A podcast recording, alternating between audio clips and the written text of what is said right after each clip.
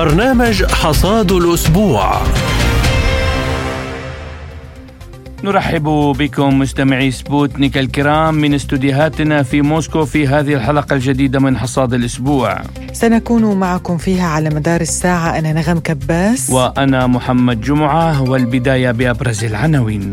أنظمة الدفاع الجوي الروسية تدمر 11 طائرة مسيرة فوق أراضي القرم. تزايد عدد الضحايا والمفقودين في كارثتي الزلزال بالمغرب والإعصار في ليبيا.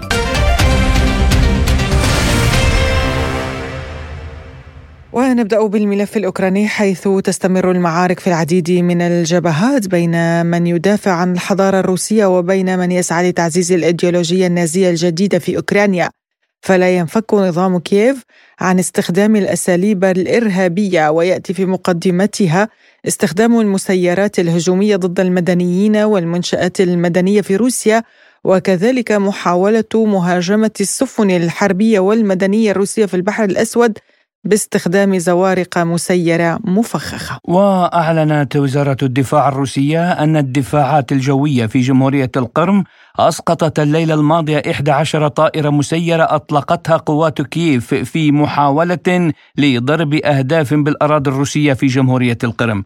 فيما تمكنت القوات الروسية من تدمير خمسة زوارق أوكرانية مسيرة استهدفت سفينة سيرجي كوتوف التابعة لأسطول البحر الأسود الروسي. حول الفشل والإحباط الذي يسيطر على القوات الأوكرانية في ساحة المعركة قال المحلل في وكالة المخابرات المركزية الأمريكية السابق لاري جونسون.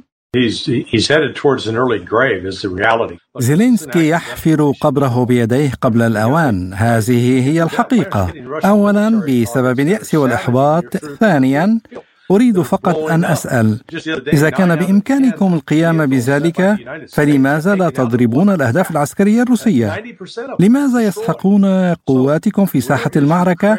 ومؤخرا دمروا تسعة من أصل عشر قطع من المعدات التي تم استلامها من الولايات المتحدة. ففي هجوم واحد تم تدمير 90% ولا يوجد مكان واحد تظهر فيه مقاومة فعلية أو محاولة إعاقة للقوة العسكرية الروسية.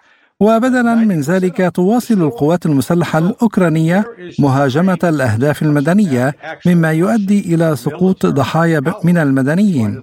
ولكن لحسن الحظ لم يكن هناك قتل أو جرحى بين المدنيين. ومن الواضح الآن أن روسيا هي التي تواصل هجومها في ساحة المعركة بينما أوكرانيا تعاني من انتكاسات خطيرة للغاية. وفي سياق متصل أعرب وزير الدفاع الإيطالي عن أمله بإيجاد حل دبلوماسي للأزمة الأوكرانية في غضون ثمانية أشهر فيما أعلن الأمين العام للأمم المتحدة أنطونيو غوتيريش رغبته في أن يصبح وسيطا في المفاوضات بين روسيا وأوكرانيا. وللحديث أكثر عن الوضع حول الحرب في أوكرانيا نستضيف الخبير بالشأن الروسي مدير مركز جي إس إم للدراسات الدكتور آصف ملحم. أهلا بك دكتور في حصاد الأسبوع. أهلا وسهلا بكم وشكرا على الاستضافة. وأبدأ معك بإعلان الأمين العام للأمم المتحدة أنطونيو غوتيريش برغبته أو رغبة آه، في أن يصبح وسيطا في المفاوضات بين روسيا وأوكرانيا، يعني دكتور ما هي فرص الأمم المتحدة للعب دور الوساطة مع العلم أو نظرا لطبيعة المنظمة الموالية للغرب، وأيضا لا تنسى الفشل الذي آه، قامت به آه، المنظمة في صفقة الحبوب مؤخرا. نعم آه، تحياتي لكم مرة ثانية والتحية أيضا للسادة المشاهدين. آه، يعني أنا أستغرب يعني إعلان الأمين العام للأمم المتحدة دوره كوسيط. ماذا يمكنها؟ سيأتي إلى روسيا ويقنع الرئيس بوتين يعني بالتراجع عن عن قراره فيما فيما يتعلق في صفقة الحبوب. المطالب الروسية واضحة وبسيطة بالمناسبة وتحرير إزالة هذه العقوبات هي عملية تقنية بحتة أكثر من كونها يعني عملية تحتاج إلى قرارات. يعني عندما اتخذوا قرار العقوبات ضد روسيا كانوا مسرعين في ذلك ولم يجدوا أي صعوبة في ذلك، أما الآن فالمشكلة تكمن في كون في إزالة في وصل السويفت على سبيل المثال في المصرف الزراعي الروسي، لا يقتضي الأمر الكثير من التعب في هذا الموضوع، القضية فنية بحتة، وباقي وباقي العقوبات المتعلقة بالقطاع الزراعي بالإنتاج الزراعي والقطاع الزراعي أيضا سهله جدا. يعني المشكلة انبوب انبوب أنبوب الأمونيوم اللي زمر من مدينة طلياتي إلى إلى ميناء يوجني في مقاطعة أوديسا أيضا. ليست القضية أيضا صعبة. حتى هذه اللحظة أنابيب الغاز والنفط التي تمر عبر أوكرانيا باتجاه أوروبا تمر بسلام وأوكرانيا تتقاضى عموله على هذه الأنابيب. ولا يوجد أي مشكلة. و... وعندما تقلل روسيا إنتاجها يعني إنتاجها من الغاز والنفط الذي يمر عبرها إلى دول أوروبا الشرقية والوسطى اوكرانيا نفسها يعني آه، تشكو من ذلك. يعني قضية غريبة إلى حد ما فوساطة الأمين العام يعني ما في لا نعتبر أنه يوجد وساطة من قبل الأمين العام. يعني دكتور ممكن يكون آه، سيقدم ضمانات ربما لتنفيذ البنود الروسية في الاتفاق ربما سيعطي ضمانات أمنية لروسيا أو أنت تستبعد أن يكون بإمكانه أو ب يعني ضمن يديه أو نطاق صلاحياته. استاذي نغم يعني الامين العام للأمم المتحدة هذه المؤسسة يعني لن أقول أنها مؤسسة فاشلة بل أنها لا أنها عاجزة على الأقل لا تستطيع القيام بأي شيء، الأمين العام للأمم المتحدة قد يأتي ويزور روسيا ويتحدث مع الرئيس بوتين ومع المسؤولين الروس، ولكن هو نفسه لا, لا تتعلق القضية به هو شخصيا، الحديث يجب على الأمين الامم المتحدة أن يذهب إلى الدول الغربية ويقنعهم بإزالة هذه العقوبات، يعني الحل واضح وصريح، ليس عند روسيا. الحل، المشكلة ليس عند روسيا، روسيا أصلا ليست بحاجة إلى هذه الصفقة أصبحت الآن، المشكلة يعني المشكلة أصبحت على الشكل التالي، روسيا تعاني من عدم قدرتها على تصريف حبوبها بالطريقة العادية ولنقل درجة واحدة، أما أما أوروبا والدول فهي تعاني عشر درجات، وبالتالي يمكن أن تصبر روسيا على هذا الألم الذي يأتيها من من عدم آه، يعني تصدير حبوبها بسهولة، انها تصدرها. تصدرها عبر موانئها. ولكن عبر طرق ثالثة عبر آه، دول ثالثة وتنتهي القضية. ستضطر إلى بيع حبوبها بسعر أرخص آه، لكي يكون هؤلاء الوسطاء التجاريين موجودين في الدول الأخرى هامش من الربح. والقضية محلولة. يعني ألمانيا ألمانيا وفق البيانات التي بين يدينا استوردت من الهند كميات كبيرة من النفط 12 ضعف ما كانت تستورده سابقا من الهند تحديدا. يعني القضية أصبحت لا تمس روسيا بشكل مباشر بقدر ما تمس الدول الغربية. الدول الغربية ما زالت يبدو أنها تحت تأثير آه، العامل النفسي أكثر من العامل يعني الموضوعي والطبيعي. نعم يعني تصديقا لكلامك دكتور حتى أنه المجر قالت وصرحت بأنه المشاركة في الصراع آه، في أوكرانيا هو غير أخلاقي ولا يفيد الدول الأوروبية. هل تتوقع أن هذه الصحوة من آه، بعض الدول الأوروبية ربما ينتشر إلى دول أخرى ربما دول أخرى أيضا تعتبر أن هذا الصراع غير نافع بالدخول والاستمرار في دعم نظام كييف أو إنه لا بكل الأحوال السلطات الأمريكية والإدارة الأمريكية هي من تسيطر على أصحاب القرار في أوروبا أو معظم الدول الأوروبية إن لم يكن كلها. أستاذ نغم يعني في كل هذا الصراع من أوله حتى الآن يعني المعاناة التي تعانيها هي الدول الأوروبية، يعني حاولت حاولت الولايات المتحدة الأمريكية بكل الطرق والوسائل استجماع باقي العالم دول الجنوب كما يقولون الجنوب العالمي يعني ضد لزجه ضد روسيا ولكن لم لكنهم لم يتمكنوا من ذلك، يعني القضية فعلا هي قضية أخلاقية بالدرجة الأولى لأن لأن روسيا لم تشن هذه الحرب من فراغ، يعني لم تأتي وتقول أنا دولة محتلة إمبريالية وأريد وأطمع بأراضي أوكرانيا وأريد استرجاعها، بل هناك يعني آه، فترة طويلة من من المفاوضات بينهم من عام 2014 حتى عام 2022، كل يعلم كل هذه التفاصيل وكل يعلم بأنهم كانوا آه، يراوغون ويناورون مع روسيا ولا يريدون حلا لهذه الأزمة بل سيحاولون استخدام أوكرانيا ضد روسيا، أي أن من قام بالفعل حقيقة هو الدول الغربية وليس روسيا، روسيا تدافع عن هؤلاء السكان يعني المظلومين الذين رفعوا آلاف الدعاوي على إلى المحكمة الأوروبية لحقوق الإنسان ولم يستجيب لهم أحد، فما الحل؟ ما لا يوجد حل سوى التدخل العسكري لحماية هؤلاء الناس، وبالتالي فعلا دعم نظام كييف هو عمل غير أخلاقي على الإطلاق، يعني وزيلينسكي تصرف بطريقة وكأنه كل له كل شيء له مسموح يعني بالمناسبة. و هنغاريا نفسها اعترضت عدة مرات على تجنيد على تجنيد السكان القاطنين في منطقة كرباتيا آه، بالقوة في الجيش الأوكراني. يعني المشكلة آه، فعلا يعني أصبحت أخلاقية أكثر من كونها سياسية وعلى آه، إلى أي درجة الأوروبيون سيكون سيكونون قادرين على تجاوز رأي الولايات المتحدة الأمريكية؟ والاستقلال عنها في الرأي هذا صعب التنبؤ فيه ولكن الوقائع تدل حتى الآن أنهم ما ما زالوا حتى هذه اللحظة يسبحون في الفلك الأمريكي وعاجزين عن اتخاذ اي قرار مستقل عنها. نعم دكتور آسف. سابقا عندما كانوا يطرحون سؤال التفاوض بين روسيا وأوكرانيا كان هناك يطفو سؤال إنه شروط أوكرانيا شروط أوكرانيا الآن يقولون شروط الولايات المتحدة. البيت الأبيض أعلن إنه الولايات المتحدة لا تقبل إنهاء الصراع في أوكرانيا ما دامت شروطها لم تنفذ. يعني أين شروط أوكرانيا الآن؟ أم أن الأمر آل إلى الأمريكي صاحب القرار؟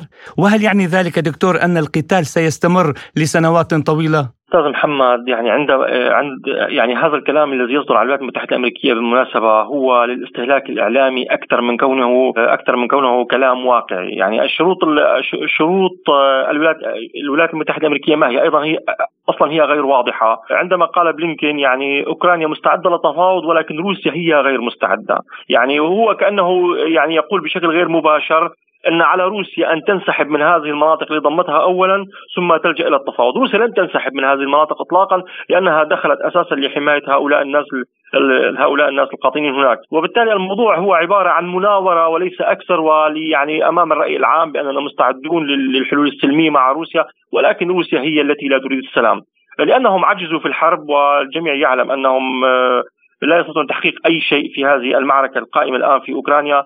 أعتقد أنا وفق وفق رايي أستاذ محمد أن هذه الحرب ستستمر طويلا، يعني إذا ضل إذا بقيت على هذه الحالة ستستمر عدة سنوات، روسيا أيضا تريد أن تستمر عدة سنوات، لأن روسيا تخوض يعني ويجب ألا نلوم روسيا في ذلك، روسيا تقود جبهة تمتد من أقصى العالم إلى اقصاه، من اليابان من بحر اليابان إلى إلى أمريكا اللاتينية، وبالتالي وبالتالي هذه الحرب ستستمر بين الطرفين بهذه الطريقة. وعندما يعني عندما قامت يعني المعركة في في أوكرانيا قالت روسيا اعتقدنا أننا سننقذ فقط سكان الدنباس. تبين علينا ان أننا يجب أن ننقذ كل العالم. وهذه هي الحقيقة. يعني روسيا حقيقة تدافع عن كل العالم عمليا. وعليها الصبر قليلا على كل هذه اللكمات والجروح التي تتعرض لها حتى تستجمل. لأننا ندرك جيدا عندما نرى دولة كالسعودية كالإمارات دول يعني كانت محسوبة على الغرب بدأت يعني تتخلى عن هذا الغرب نفهم جيدا أن معظم الناس مع روسيا ولكن هذه الجبهة ستكبر وستقوى شيئا فشيئا وتصبح فعلا وتفرض هذه الجبهة شروطها على الولايات المتحدة الأمريكية آه، والحقيقة ستكون النتيجه النهائيه هو إنهاء الهيمنة الأمريكية في العالم. والأمر يحتاج إلى صبر وسنوات كما قلت حضرتك يعني اليوم أيضا الولايات المتحدة تنوي توريد صواريخ بعيدة المدى قد تصل إلى الأراضي الروسية كيف سيكون رد فعل روسيا برأيك؟ هل هو تدمير لهذه الصواريخ مثلا كما حدث مع اليوبارد وغيرها من الأسلحة أو استهداف مراكز آه، القرار والقيادة الأوكرانية؟ آه، إذا وردت المشكلة هذه الصواريخ أتاكامس على ما أعتقد. آه، أتاكامس نعم هي توضع في نفسها تستخدم في منظومات هيمرس يعني تطلقها راجمة الصواريخ هيمرس نفسها. آه، وهذه الصواريخ تم تطويرها منذ فترة قريبة بالمناسبة. وهناك صواريخ أخرى مداها 500 كيلومتر أيضا. ولكن أنا وفق رأيي الشخصي كما قلت يجب أن تصبر روسيا على هذه اللكمات الآن. إذا وردت هذه الصواريخ إلى أوكرانيا كالمعتاد ستقوم روسيا بالبحث عن مناطق تخزينها عن مناطق توريدها عن الطرق اللوجستية عن طرق توريدها إلى أوكرانيا وتقوم بتدميرها وقصفها. يعني هذه الصواريخ دائما ينظر إلى حجم يعني تقصف يعني الهيمرز تقصف يوميا تقريبا مناطق الدنباس آه، الأضرار ليست هذه الأضرار الكارثية الكبيرة آه، بالمناسبة. ولكن أعتقد أن أن أوكرانيا لن تتجرأ على استخدامها في داخل روسيا، قد تستخدمها قد تستخدمها في شبه جزيرة القرم ولن تستخدمها في الداخل الروسي نفسه لأن وفق يعني آه، وفق الرؤية الأمريكية ربما بالمدن الحدودية دكتور. مثل بلغراد على سبيل المثال. أنا أعتقد أن أوكرانيا لن تتجرأ على استخدامها داخل المدن الحدودية الروسية. ستستخدمها فقط في شبه جزيرة القرم. آه لأن منصات الإطلاق أيضا هيمارس يعني آه لا يمكن تقريبها إلى الجبهة بشكل كبير جدا فبالتالي يمكن كشفها وتدميرها. وبالتالي قد يتم القصف من من المقاطعات الداخلية يعني في أوكرانيا والمدى 300 كيلومتر تصل إلى إلى إلى شبه جزيرة القرم. وعندها يعني ستكتفي روسيا بالقول بأن هذه سنبحث عن هذه الصواريخ آه، وندمرها بكل بساطة. لأنني كما قلت يحتاج الأمر إلى قليل من الصبر حتى تسقط الولايات المتحدة الأمريكية وستسقط في يوم من الأيام وأنا متأكد من ذلك ولكن كم الجبهه طويلة أمام روسيا وهناك الكثير من العمل يعني مع الصين مع كوريا الشمالية مع مع حلفاء روسيا في في في العالم. آه، نعم دكتور في سؤال لابد من طرحه حول زيارة الآن نتنياهو إلى نيويورك هناك سيلتقي زيلينسكي نحن سمعنا دائما أوكرانيا تطلب مساعدات عسكرية من إسرائيل وإسرائيل تكتفي بتقديم خدمات إنسانية إلى آخره. آه، ما رأيك الآن؟ كيف تقرأ هذا اللقاء الذي سيتم اليوم في نيويورك؟ آه، نتنياهو وزيلينسكي بالمناسبة نتنياهو هو يعني رئيس الوزراء الإسرائيلي الأول الذي زار كييف بعد انتخاب زيلينسكي وبعد انقطاع طويل يعني. طبعا في هناك تواصل بينهما مستمر يعني. في عندنا طائفة الحسيديم الموجودة في أوكرانيا وعندهم حج الغدا يعني 15 شهر. إلى مدينة أومان حيث هناك مدفون الحاخام ناخمان مؤسس هذه الطائفة أو جده بالأحرى مؤسس هذه الطائفة ويتحدثون حول هذا الموضوع باستمرار. اللقاء الذي سيجري في نيويورك أنا أعتقد سيتركز بشكل أساسي حول آه، يعني زيادة استقبال الأوكرانيين القادمين إلى إسرائيل، يعني إسرائيل ترفض زيارة الأوكرانيين إليها ولجوء الأوكرانيين إليها. سيتركز حول هذه القضية، كييف منذ بداية المعركة تحاول الحصول على على ما يسمى نظام الإنذار المبكر عن التهديدات الجويه أو القبه الحديديه. ترفض رفضا قاطعا تقديمه لأوكرانيا خوفا من وصوله إلى إيران، أنا متأكد أن إذا أوكرانيا حصلت عليه قد تتمكن إيران من الحصول عليه، يجب أن نتذكر نقطة ثانية أيضا. هذه المنطقة منطقة القفقاز شمال القفقاز والمناطق كراسنودار وبعض المناطق الحدوديه كانت يعني منذ 500 سنة كانت تسمى أوكرانيا الفارسية، يعني كلمة أوكرانيا نحن نعرف نعرفها إنه أوكرا يعني عند الطرف عند طرف الحدود الإمبراطورية الإمبراطورية الروسية. وبالتالي هناك علاقات قوية حقيقة بين إيران وهذه المناطق كلها وقد تستطيع إيران الحصول على هذه المنظومة عن طريق يعني طبعا عن طريق مهربين وليس بالطرق السليمة يعني.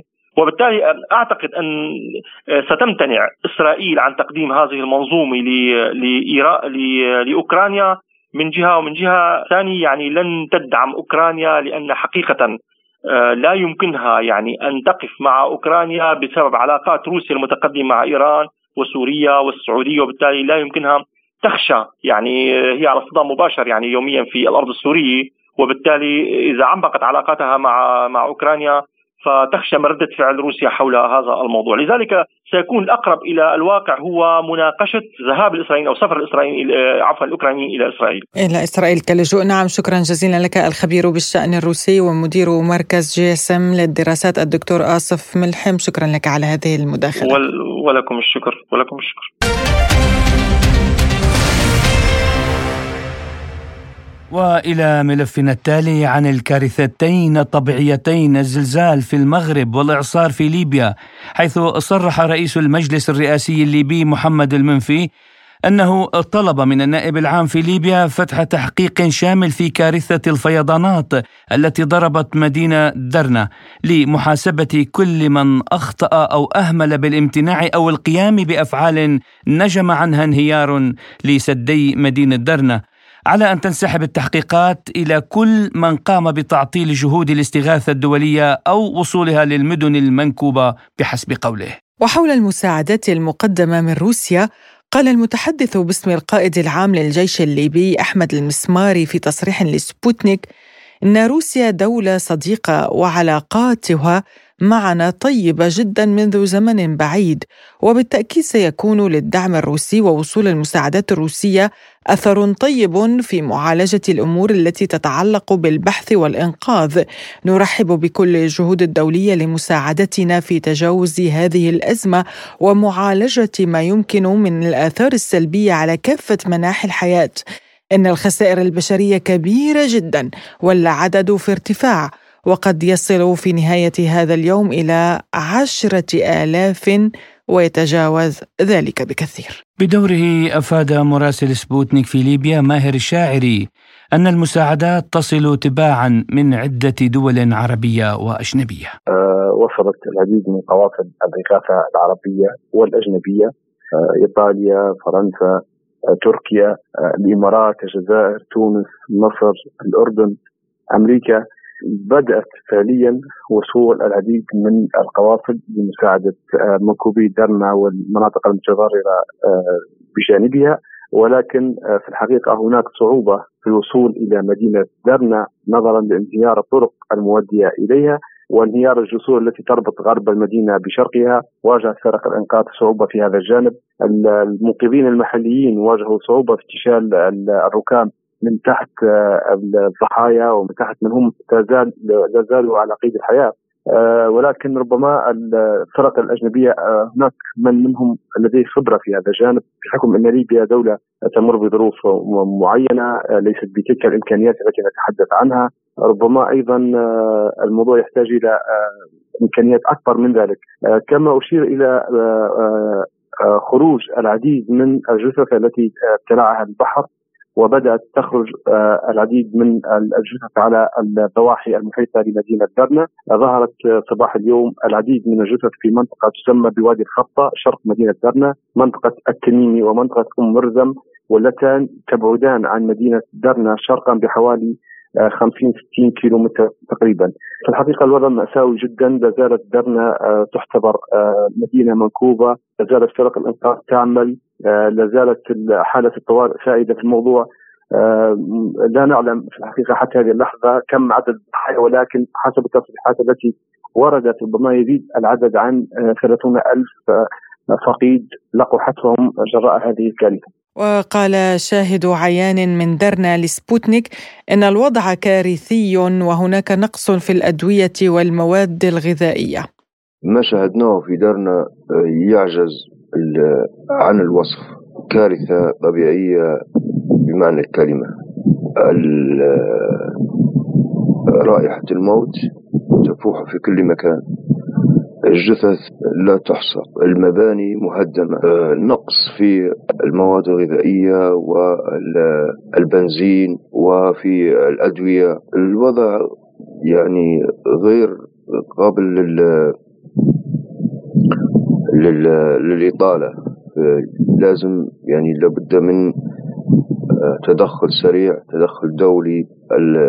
الكارثة أكبر من ما تتخيلوا يعجز اللسان. الحقيقة يعجز اللسان عن وصف ما رأينا. الناس مصدومة. رائحة رائحة الجثث تفوح في كل مكان. يعني منظر مذهل غير قابل للوصف. تحدث المسؤول في مكتب الإعلام الأمني بوزارة الداخلية في الحكومة الليبية المؤقتة طارق الخراز. عن دفن أكثر من ثلاثة آلاف جثة بمدينة درنا الليبية وهناك أكثر من 2700 بلاغ عن مفقودين. الكثير من جثث الضحايا لا تزال في البحر أو تحت الأنقاض. بدوره قال الكاتب والباحث السياسي والاجتماعي الأستاذ محمد عبد الحق إن مئات السيارات المحملة بالمساعدات تنتظر الإذن للدخول إلى درنا كل الاحترام والتقدير لك استاذه نغم كباس زميلتنا المحترمة في وكالة فوكس نيكت الروسية الدولية على استضافتنا في هذا اليوم. الحقيقة إنه لا يوجد نقص في الدواء والغذاء بالعكس لا يوجد وصول. يعني هي المشكلة في آلية وصول هذه الإمدادات. جميع الدول العربية آه، أرسلت آه، الطائرات المساعدات لكن قبلها بأيام كان الشعب الليبي من أقصى الشرق وأقصى الغرب وأقصى الجنوب. توحد الشعب تحت هذه ال ال ال الأزمة الكبيرة، الأزمة الكونية المفاجئة والمفجعة.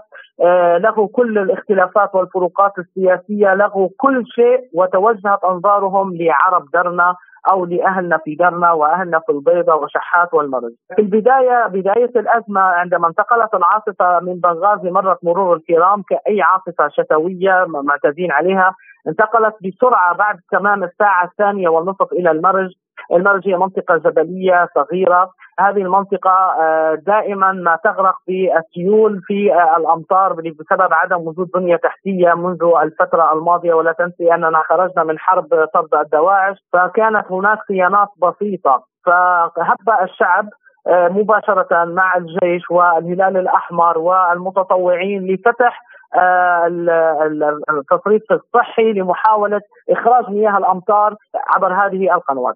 لكن تفاجأنا في صباح أو فجر اليوم الثاني بانكسار السد الموجود في مدينة درنا وهو الذي تسبب بكارثة كارثة حقيقية.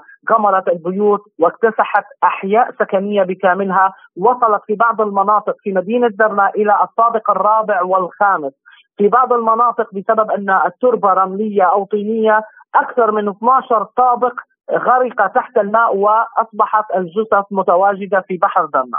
المشكلة أيضا الأخرى انه الطريق المؤديه إلى درنا مباشرة أصبحت ممسوحة والطرقات الجبلية مكسورة.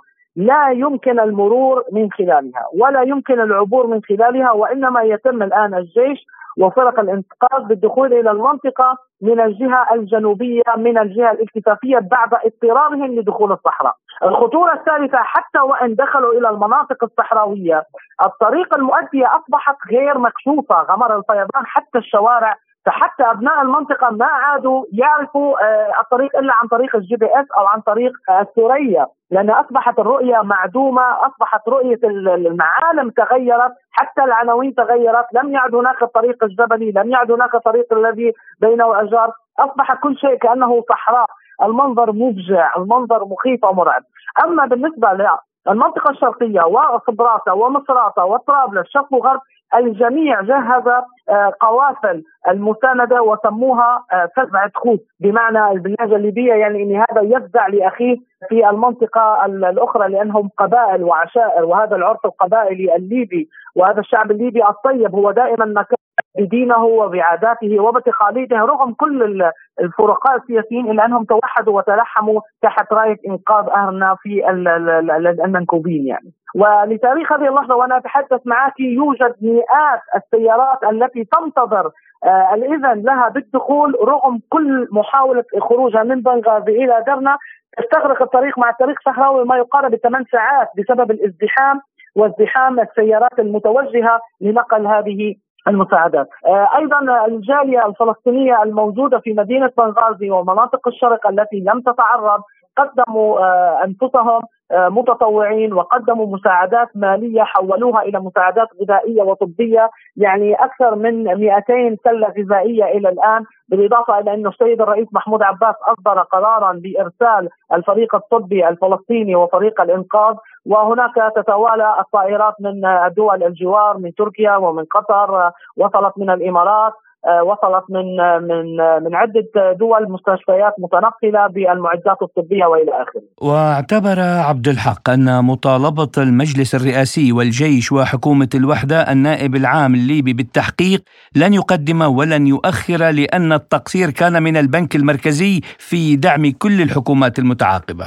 استاذه نغم حقيقة هذا أستاذ هناك كانت دراسة من عام 2002 إنه هذا المكان قد يكون كارثي ولا بد من الاستصلاح، لكن لا نستطيع أن ننسى أنه بعد عام 2014 وثورة الكرامة لإخراج الدواعش من مدينة درنا بالذات لأنه كانت مركز للدواعش.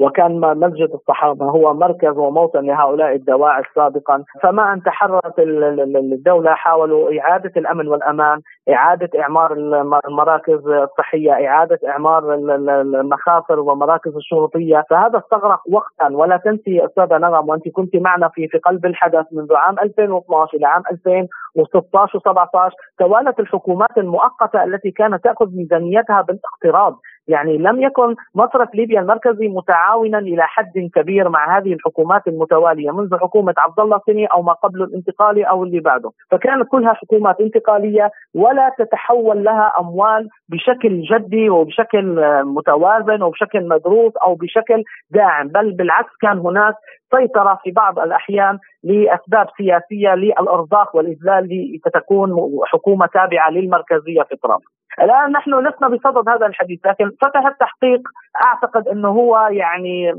لن يقدم ولن يؤخر لأنه معروف كل المناطق في الشرق الليبي تحتاج إلى الإعمار. والآن هناك لجنة لإعادة الإعمار بدأت بإعادة إعمار الجامعة المتهالكة التي عمتها قواذف الهاون والدبابات ورصاص البيكا والهاون وإلى آخره. فالمدينة كلها بنغازي ودرنا والمرج وشحات والبيضة كلها كانت تحتاج لهذه الصيانات. لكن حقيقة هناك كان في تقصير كبير في المناطق الجبلية. كان هناك تقصير. يعني من يوم يومها منطقة البيضاء على سبيل المثال عندما يأتي المطر من الصعب جدا أن ترتفع المياه للأعلى إلا بمضخات والمضخات تحتاج إلى كهرباء. في السنوات السابقة كانت الكهرباء غير مستقرة تقطع لأربع ساعات. لكن السنة الماضية والتي قبلها بدأت الحكومات الموجودة تشتغل مع الوكالات الأوروبية التي تعمل في مجال آه، الطاقة أو الطاقة البديلة مثل شركات سيمنز الأوروبية والألمانية لإعادة آه، صيانة وعمرة الوكالات أو عفوا المحطات الكهربائية وإعادة صيانة الكهرباء والشبكات وزادوا محطات.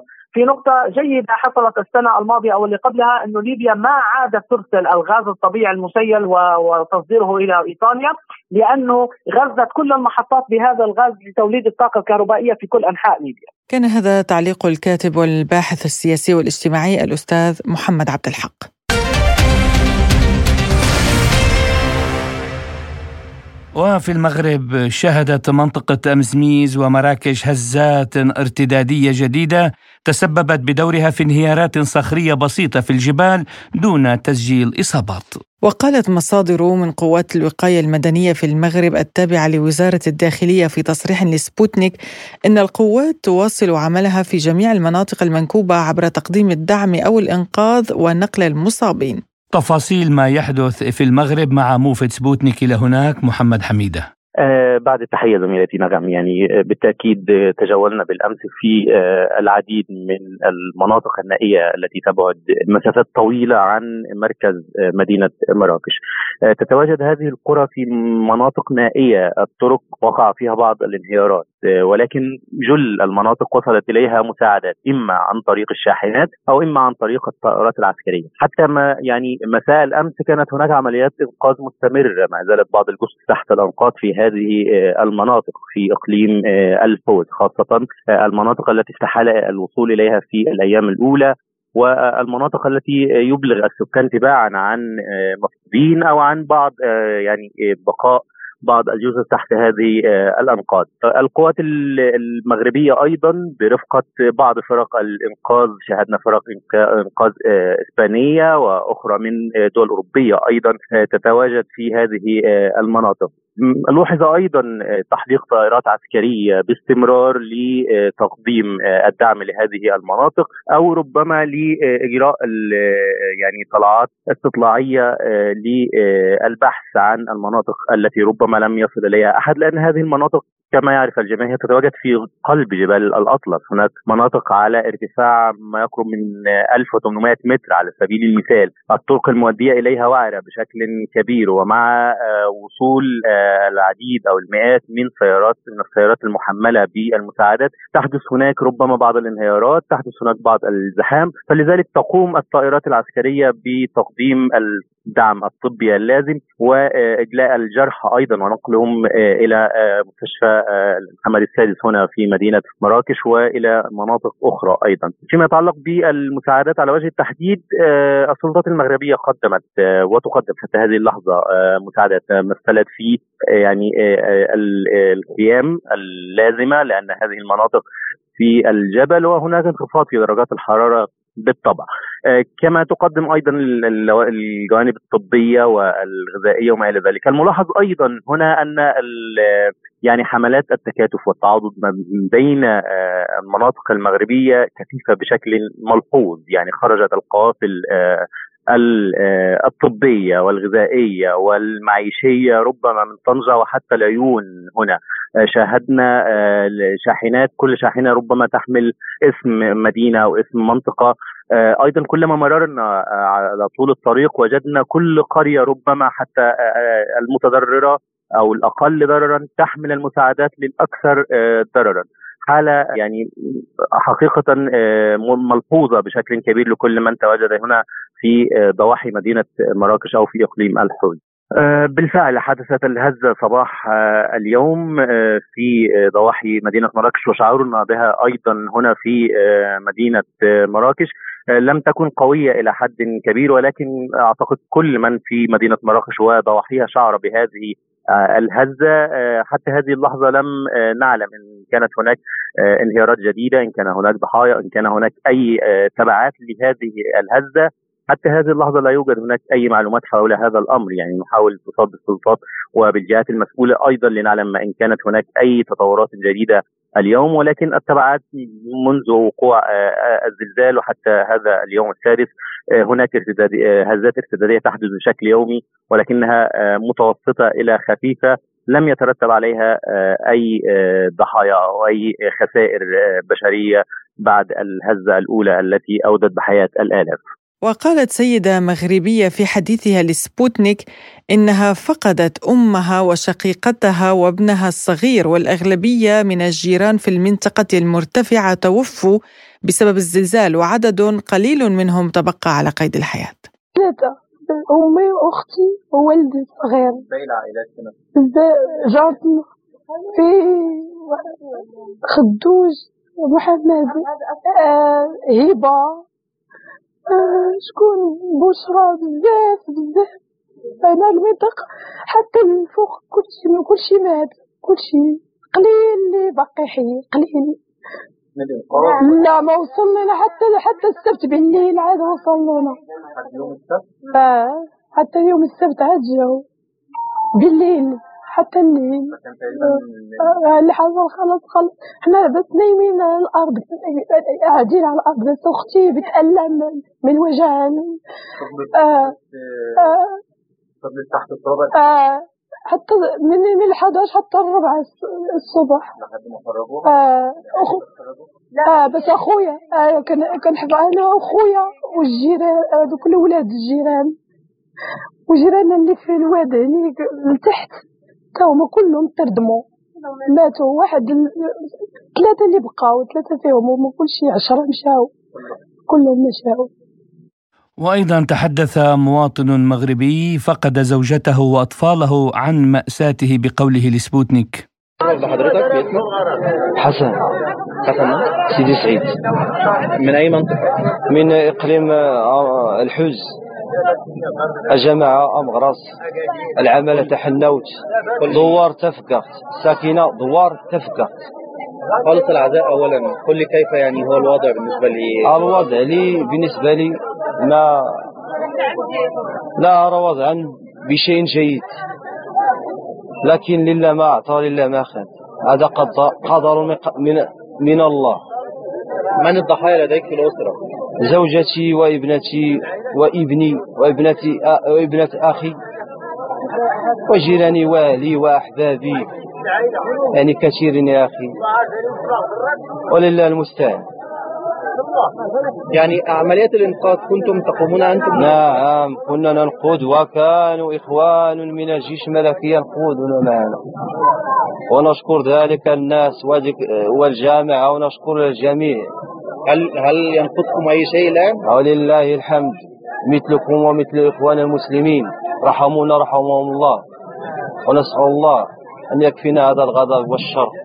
امرأة مغربية أطلقت مبادرة حيث تتجول في المناطق المتأثرة بالزلزال لإدخال السرور إلى قلوب الأطفال. السلام عليكم.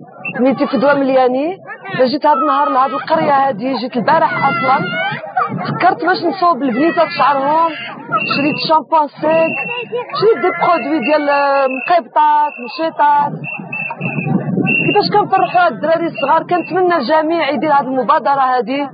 يجي حتى هو يحاولوا راه كاين قرى بزاف يجيو يحاولوا يساعدوا هاد الأطفال هادو محتاجين تا هما اللي يعاونوهم ويفرحهم يجيب لهم حاجات بسيطة يعجبهم الحال.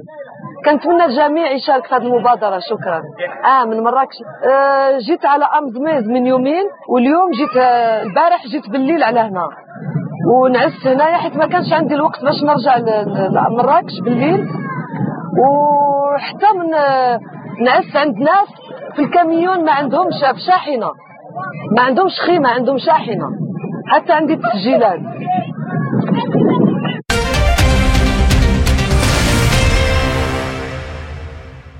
ونعود إلى روسيا حيث قال الرئيس الروسي فلاديمير بوتين خلال كلمة ألقاها في المنتدى الاقتصادي الشرق الثامن في مدينة فلاديفستوك الروسية ضمن حرم جامعة الشرق الأقصى الفيدرالية. الاقتصاد العالمي يشهد تغيرا لأن الدول الغربية تخرب بأيديها المنظومات الاقتصادية والمالية والزراعية. وتعليقا على أهم الرسائل التي أراد بوتين إيصالها في كلمته تحدث لسبوتنيك مدير مركز الدراسات الاستراتيجية والتنبؤ السياسي الدكتور عمار قناة. فيما يتعلق بالرسائل باعتقادي أننا قد تخطينا يعني خلال الفترة السابقة آه، مستوى أو مفهوم يعني الرسائل السياسية، اليوم يعني ما استمعنا إليه من الرئيس بوتين هو تلخيص يعني آه، واضح وشامل يعني للوضع الدولي والوضع آه، الاقتصادي وفيما يتعلق في الداخل الروسي وعلاقتها في جوارها وأيضا في المناطق يعني الأخرى، لكن إذا تكلمنا يعني عن الرسائل باعتقادي الرسالة الأهم وهي أن أن روسيا مستمرة مستمرة في عملها يعني الدؤوب والتوجه الكامل إلى التعددية القطبية والتي يعني باتت فعلا حقيقة. والتمادي يعني الغربي أو الاستمرار أو التعنت يعني في محاولات الحفاظ على الأحادية باعتقادي باتت يعني تكلفهم الكثير. لكن أيضا هناك يعني معنى آخر لما قاله يعني الرئيس بوتين بأنه لا عودة تقريبا إلى الغرب. اليوم اليوم التوجه يعني التوجه السياسي والجيوسياسي والجيو اقتصادي هو آه، ينطلق يعني من روسيا إلى آه، إلى الشرق شرق العالم أو بمصطلح آخر كما يسمونه يعني اليوم جنوب جنوب العالم. وهو يعني آه، ضمن الأخطاء الذي عبر عنها يعني الرئيس بوتين أخطاء الغربية التي وقعوا وقعوا بها. فلذلك يعني الرسائل واضحة وتلخيص كامل لما يجري اليوم في منظومة العلاقات الدولية. ورأى قناة أنه تتم إعادة هيكلة جذرية لنظام العلاقات برمته بين الدول ولكن ذلك يحتاج لوقت. آه، أتوافق تماما لكننا اليوم يعني آه، ما زلنا في بداية يعني التوجه والخطوات يعني الأولى لهذا العالم أو للنظام الدولي آه، الجديد بما يحتوي من منظومته يعني السياسية ومنظومته الاقتصادية. ما يعرقل اليوم يعني التوجه السلس إلى الانتقال إلى هذه المنظومة باعتقادي هو يعني الطرف الغربي والذي سيخسر الكثير وسيقدم يعني تنازل التنازلات آه، اليوم هذه التنازلات هي مربوطة آه، بملفات انتخابية إن كانت في الولايات المتحدة أم يعني قريبا في المنظومة آه، الأوروبية. لكن نعم ممكن الحديث يعني مستقبلا بأن العالم بكل منظوماته هو في حالة متغيرة وسنصل يعني إلى مفهوم يعني هذه المنظومة والتي ستحكمها. يعني منظومة المنظومة منظومة القانونية الدولية والتي تمردت عليها عليه يعني آه، آه، الولايات المتحدة بمنظومتها الغربية بفرض مفهوم القواعد الذي بنوا عليه أساس هذه الهيمنة السياسية والاقتصادية، نعم نحن مقبلون على عالم عالم آخر ومنظومة علاقات وعلى هامش المنتدى بحث بوتين مع زعيم كوريا الشمالية كيم جونغ أون الذي زار روسيا تحت التعاون الاقتصادي والعسكري والعلمي إذ أكد كيم جونغ أون استعداده للعمل مع الرئيس الروسي للعمل على خطة لمئة سنة لبناء علاقات قوية ومستقرة طويلة الأمد والدفاع عن عدالة دولية حقيقية. وعن دلالات زيارة الزعيم الكوري الشمالي كيم جونغ أون إلى روسيا في هذه المرحلة تحدث لسبوتنيك الخبير في الشأن الروسي الدكتور فايز حوالة. طبعا في هذا التوقيت بالذات عندما تأتي زيارة الرئيس كوريا الشماليه إلى روسيا الاتحادية وهي زيارة ثانية منذ توليه آه، الحكم في كوريا الشمالية. لها دلالات كبيرة. وهذه الدلالات آه، يمكن أن نلخصها على الشكل التالي. اولا دلالات للدول الغربية أو الدول غير الصديقة لروسيا الاتحادية وفي نفس الوقت طبعا لكوريا لأنه العدو مشترك في كل الأحوال. هذا هذا يعني بأن روسيا الاتحادية على الرغم من كل الضغوطات الاقتصادية والعقوبات التي تجاوزت 17 ألف عقوبة اقتصادية ضد روسيا الاتحادية إلى هذه اللحظة لن تثني روسيا الاتحادية عن مد جسور التعاون وجذور التشابكات الاقتصادية بالدرجة الأولى التي تؤدي في نهاية المطاف إلى استدامة التنمية الاقتصادية والتنمية البشرية لكل الدول المشاركة. وبالأخص بأن كوريا الشمالية هي دولة جارة وجارة لروسيا الاتحادية وتقع مباشرة على الحدود حدود مشتركة بينهما. هذا من ناحية.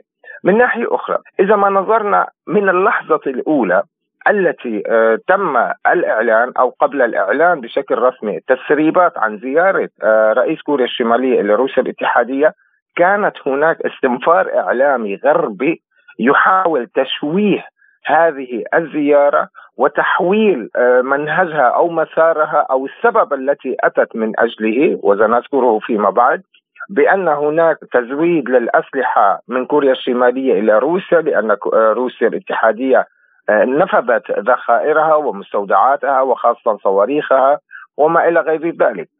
وحتى بعض الوقاحات الإعلامية وصلوا إلى حد أن الرئيس الكوري الشمالي عندما سوف يأتي سوف يخصص عربه أو عربتين من قطاره من أجل آه، نقل حنات إسعافية من الأسلحة لروسيا الاتحادية لتستمر بين مزدوجين بغزوها لأوكرانيا. وهذا الأمر طبعا هو بعيد كل البعد عن الحقيقة وعن الواقع. أما ما هو آه، آه، الهدف من هذه الزيارة؟ آه، طبعا نحن من خلال الملاحظة ودراسة الوضع في كوريا الشمالية نلاحظ بأن لديها اليوم توجه نحو الفضاء نحو تعزيز موقعها في الفضاء الخارجي وهذا الأمر بالنسبة لروسيا الاتحادية تعتبر عمليا وعن المصلحة التي تربط البلدين قال حوالة طبعا ماذا تريد كوريا الشمالية من روسيا الاتحادية؟ تريد التعاون في عدة مجالات المجال الصناعي المجال الزراعي المجال التجاري ومجال الفضاء وصناعة الفضاء. وهذا الأمر كما ذكرت هو مهم للغاية لكوريا الشمالية وخاصة رمزية الزيارة وموقع المقابلة التي تمت أو الاجتماع الذي تم بين الرئيسين هي قاعدة فاستوشني آه، في الشمال الشرقي الروسي. هذا الأمر مهم للغاية.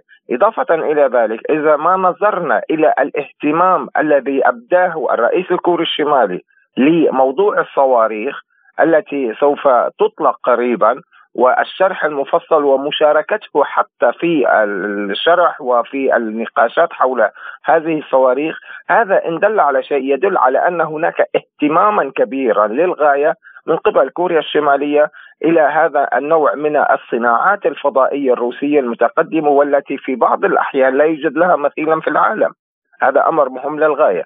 إضافة إلى ذلك إذا استطعنا أن نقول بأن اللقاء آه، بين الرئيس الروسي والرئيس الكوري الشمالي قد انتهت ولكن علينا أن نفهم بان الزيارة لم تنتهي بعد.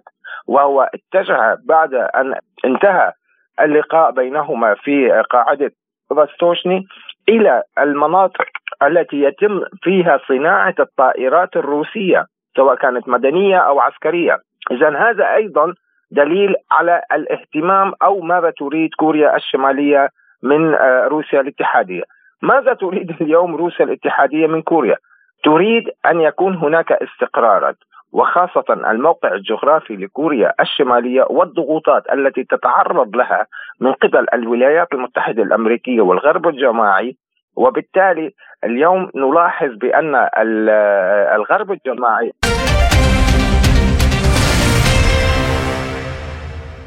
ولدينا أيضا في حصاد الأسبوع سوريا تطالب الأمم المتحدة بتعويضات عن النفط المسروق من الجانب الأمريكي. حيث اتهمت سوريا الولايات المتحدة الأمريكية وأدواتها من التنظيمات والميليشيات الإرهابية بمواصلة انتهاك السيادة السورية ونهب ثروات البلاد ومواردها الاستراتيجية. وقالت الخارجية السورية إن أضرار قطاع النفط والثروة المعدنية جراء النهب والتخريب الأمريكي تجاوزت 115 مليار دولار منذ عام 2011 وحتى شهر يونيو حزيران الماضي وأن خسائر القطاع النفطي تبرز أن قيمة الخسائر المباشرة بلغت أكثر من 27 مليار دولار مطالبة بمساءلة المسؤولين الأمريكيين عن السرقات وإلزام الإدارة الأمريكية بالتعويض عنها وإنهاء الوجود اللا شرعي للقوات الأمريكية وإعادة الأراضي التي تحتلها وحقول النفط والغاز للدولة السورية. حول هذه الممارسات اللصوصية التي تمارسها أمريكا في سوريا وفيما إذا كان المجتمع الدولي قادر على ردعها تحدث لسبوتنيك النائب في البرلمان السوري عن محافظة الحسكة علي الجدعان. مساء الخير لكم جميع المتابعين عبر وكالة الأنباء. الروسية سبوتنيك آه، ليس جديد على المحتل الأمريكي. آه، سرقة الشعوب العربية بالمجمل والشعب السوري بشكل خاص فهي دائما تتكرر عبر التاريخ والتاريخ يعود نفسه بسرقات بسرقة ثروات الشعوب العربية بشكل كامل والشعب السوري بشكل خاص. فهناك مطامع للمحتل الأمريكي يقوم بها بشكل دائم من سرقة مقدرات الشعب السوري وقوت يومه و نهب ثرواته بشكل مستمر. فالقوافل الأمريكية تعبر المعابر الغير شرعية آه، إلى الشمال العراقي في شكل يومي وهي مستمرة. فالمحتل الأمريكي أينما تكون هناك ثروات واينما يكون هناك تدمير للبنية التحتية للشعب السوري بالتحديد والشعوب العربية بالمجمل أن يضع يده عليها هي دائما تكون وضع يد بجبروت قوة وبجبروت ميليشيات عميلة تعمل معها بشكل بشكل كامل وتأتمر بأمر الأمريكي بشكل كامل. فاليوم مثل ما يعلم المجتمع الدولي أيضا أن يقوم المحتل الأمريكي بالنهب اليومي للحركة اليومية للقوافل النفط السوري ومقدراته والحكومة السورية والخارجية السورية أيضا آه، أرسلت عدة رسائل إلى المجتمع الدولي وإلى الأمم المتحدة وإلى المنظمات الدولية والبرلمانات العالمية تخاطبه بسرقة مقدرات الشعب السوري. المحتل الأمريكي لا يستجيب بشكل دائم إلى آه، إلى تلك الرسائل ولا ولا نرى أي استجابة بشكل دائم من المحتل الأمريكي آه، بسرقة مقدرات الشعب السوري والضغط على الحكومة السورية لاستجابة لمطالب غير محقة بمقدرات الشعب السوري فيعيش الشعب السوري أيضا اليوم بذائقه اقتصادية وقانون آه، قيصر الذي آه، فرض العقوبات على مقدرات مواطنين من أطفال وشيوخ ونساء ومثل آه، ما تعلمون كان هناك أيضا زلزال في الشهر الثاني تعرضت له الجمهورية العربية السورية في عدة محافظات أثر على البنية التحتية مقدرات المواطنين فأصبحت الجائحه هي جائحتين أيضا لدى الشعب السوري والمحتل الأمريكي آه، يضع مقدراته وقواته تنتشر على منابع النفط في الجزيرة السورية وسلة سوريا الغذائية في الجزيرة السورية من من مقومات اليومية للشعب السوري. وعن الخيارات المطروحة أمام دمشق لاستعادة السيطرة على ثرواتها المنهوبة في حال لم تستجب الأمم المتحدة قال جضعان. لاحظتم في الأسبوع الفائت كان هناك حراك عشائري من أبناء العشائر في المنطقة الشرقية آه، في في الجزيرة السورية وكان هناك تهديد للقواعد الأمريكية وتهديد لميليشيات قصد التي كانت تعمل معها في حراك في حراك يكاد يكون الأول في في شرق الفرات بالتحديد فالحراك أصحاب الأرض هم أبناء المنطقة وصاحبة السيادة هي حكومة الجمهورية العربية السورية ودائما هناك ابناء فالابناء السوريون يبحثون مع الحكومة السورية ومع الجيش العربي السوري أن يكون رايه الجمهورية العربية السورية ترفرف في كامل أرجاء الجمهورية العربية السورية ويسدون الثغور التي آه، كانت منبع للإرهابيين في الدخول من آه، من عدة أماكن ومن المحتل الأمريكي جلبهم إلى الجمهورية العربية السورية. فالعراق دائما يكون موجود. آه، هناك آه، مقاومة شعبية تنهض وتستعيد آه، قواها بشكل يومي للمحتل الأمريكي وأدواتها على الأرض. وهناك أيضا إن لم يكن هناك حلول سياسية أيضا نحن قاتل الجيش العربي السوري في كامل أرجاء الجمهورية العربية السورية وهي جبهة من جبهته في في الجزيرة السورية. يكون هناك أيضا يتجه إلى أي عمل أبناؤنا السوريون على الرحب والسعة يرحبون بالجيش العربي السوري وبقيادتهم السياسية والعسكرية ويكونوا رديف أيضا للجيش العربي السوري وطرد المحتل الأمريكي وأدواته من من شرق الفرات واستعادة الثروات المنهوبة على أيدي القوات الأمريكية المحتلة وميليشياتها العميلة التي تعمل معها على الأرض إن شاء الله.